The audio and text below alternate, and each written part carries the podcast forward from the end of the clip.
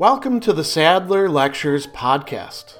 Responding to popular demand, I'm converting my philosophy videos into sound files you can listen to anywhere you can take an MP3. If you like what you hear and want to support my work, go to patreon.com slash sadler. I hope you enjoy this lecture.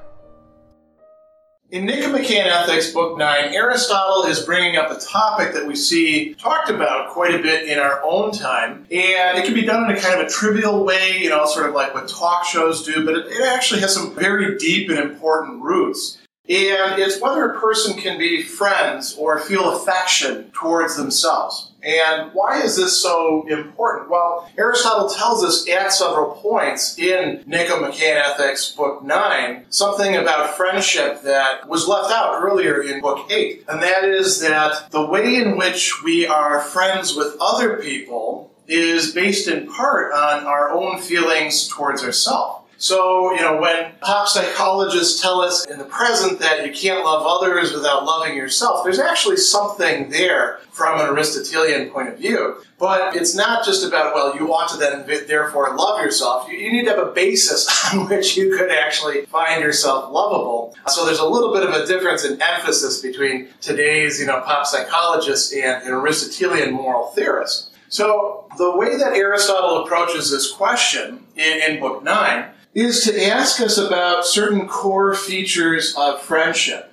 And he provided a number of those in Book 8, and he re emphasizes some of those in Book 9, but then also adds a few to the list that, that are very interesting. So let's look at this list first, and then we'll see whether it can apply to the good person and to the bad person, because that's where the key dividing line is going to be. So, a friend as Aristotle says, wishes good, and also here he says promotes the good, whether it's the real or apparent good, of the other, the other person, for the sake of that friend. That is, they want that other person to be doing well. Now, of course, you know, in a friendship that's based on utility or pleasure, it's not because you, you love the friend in themselves, you know, who they are and their, their personality and the core of who they are, their life narrative. It's rather that, you know, they're, they're useful for you or pleasurable for you. You still want things to be well for them, at least so you can get something out of it.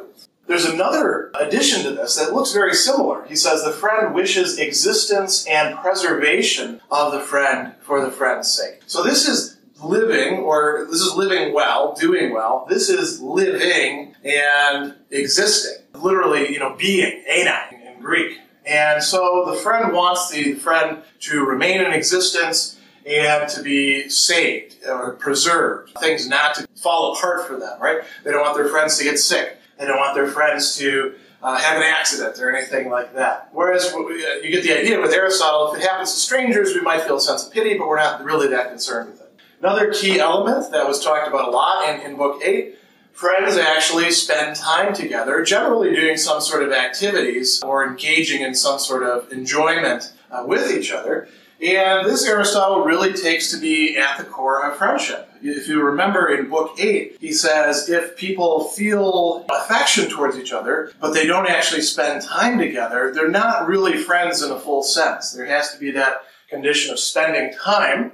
Friends desire and choose the same things. The emphasis really here is on choice. You might say they commit to. They have the same sorts of priorities. They have the same sorts of values. It may not be exactly the same across the board, but they do come together. And we see this indeed in many cases of friendship where you thought that you were on the same page with the person, but it turns out that you're not. You don't really share the same values and choices. There, there's a lot of ways in which this, this could come up, sometimes in crises, sometimes over the period of time friends have to sometimes decide to choose the same thing as each other. And then finally, this is one that, that's quite unique to this section, but it makes perfect sense within Aristotle's framework. He says, friends share joys and sorrows. They share pains and pleasures, but they also share joys and sorrows, these emotions. So those are key aspects to friendship. And now the question that Aristotle is going to ask is, how does this play out for the good person and how does this play out for the bad person? Let's take a look at the good person first. He says, the good person, do they wish and promote the good of the friend for the sake of the friend if the friend is indeed themselves? And he says, Yes, they wish their own good, real as well as apparent, and they seek it by action, for it's a mark of the good man to exert himself actively for the good, and he does so for his own sake, for he does it on account of the better part of, of himself, the intellectual part of himself, and this appears to be what a person is at their core. A man, he says, a person's real self. So a good person certainly does that. What about the, the second part, wishing existence? He says he desires his own life and security, especially that of his rational part. So that person is going to take pains to uh, preserve their rational part. They're not going to just sit around and vegetate all day long watching shows on Netflix or getting themselves involved in activities that are just without any sort of intellectual value right? That would not be to be a friend with yourself. You know, oftentimes we think, well, you got to take care of yourself, you got to pamper yourself. Uh, maybe not so much. Maybe a true friend only does that to a certain extent. What about the third one? Spending time together.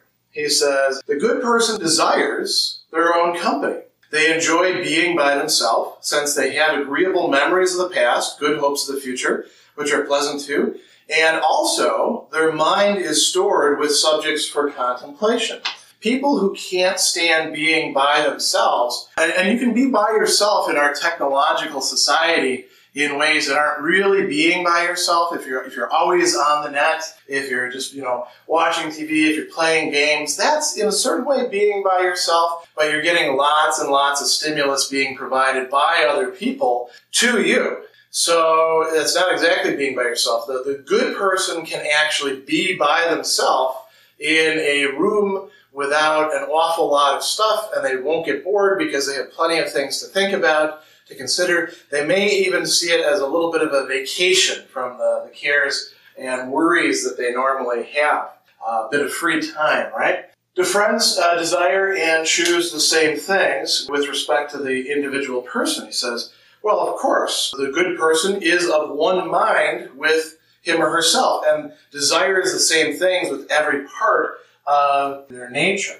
So this is quite an important aspect. In order to be a good person, for Aristotle, you need, if not to be virtuous, to be at least self controlled, right? And that means to be able to choose, to put things, uh, put the parts of yourself, the desirous part, the intellectual part, into alignment with each other so that you actually do choose the same thing and you're not torn by all these internal conflicts. And so the good person does actually do that. Finally, sharing joys and sorrows. This is quite an interesting one to consider. Aristotle suggests that the good person is, as he says, keenly conscious of his own joys and sorrows. For the same things give him pleasure or pain at all times, and not different things at different times, since he's not apt to change his mind.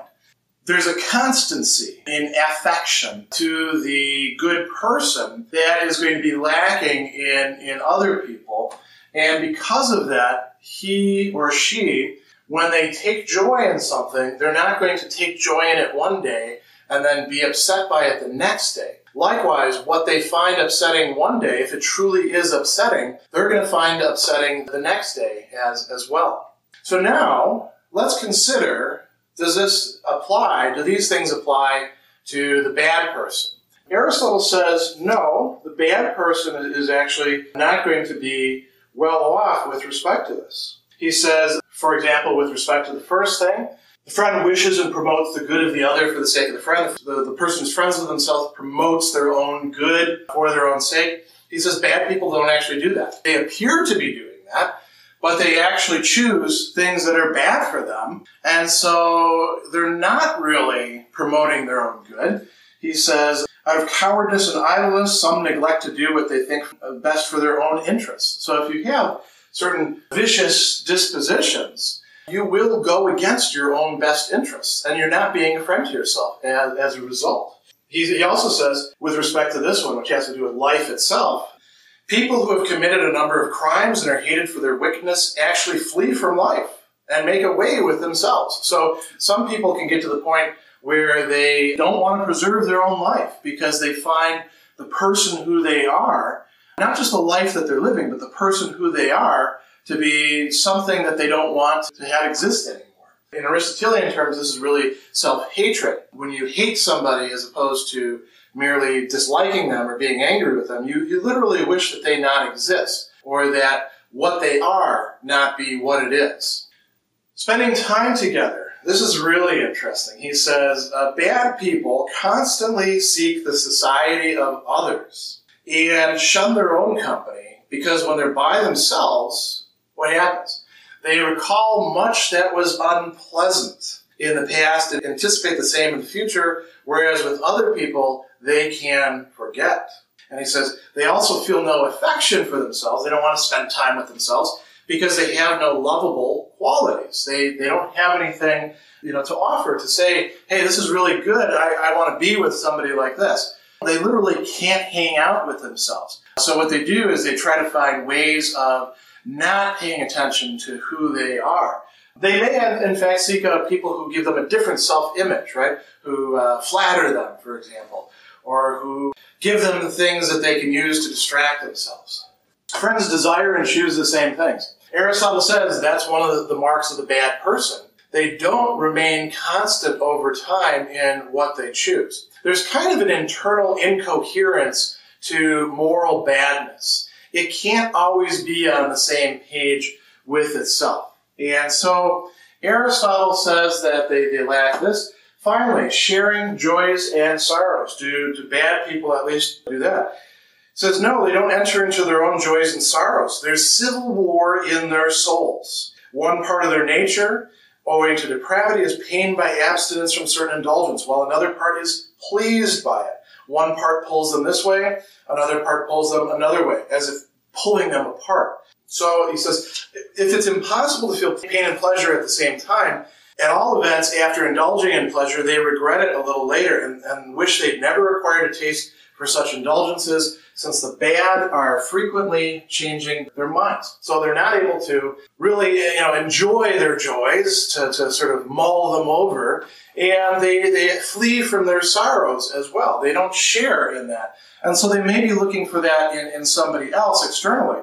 But like we said, you know, if you can't be a good friend to yourself, that makes it much more difficult to be a good friend to another and to have anything to offer to another person who then might actually supply you with some of these things on their own part. So not only by not being a friend with oneself, the basis for that is not being a good person, does one preclude these from oneself, derived from oneself, it's also hard to have these to offer to another person so that there could be some sort of reciprocal exchange in friendship with these. Special thanks to all of my Patreon supporters for making this podcast possible. You can find me on Twitter at Philosopher70, on YouTube at the Gregory B. Sadler channel, and on Facebook on the Gregory B. Sadler page. Once again, to support my work, go to patreon.com slash sadler. Above all, Keep studying these great philosophical works.